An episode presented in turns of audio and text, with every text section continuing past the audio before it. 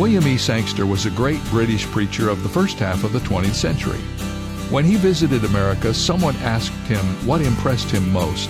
He said, "America seemed to have more of everything than any other nation. More cars, more appliances, more of everything. In fact," Sangster said, "I've noticed that you also have more books on how to be happy than anybody else." What was he saying? Well, the same thing the Bible says, that happiness is not to be found in the abundance of our possessions or even our books about happiness.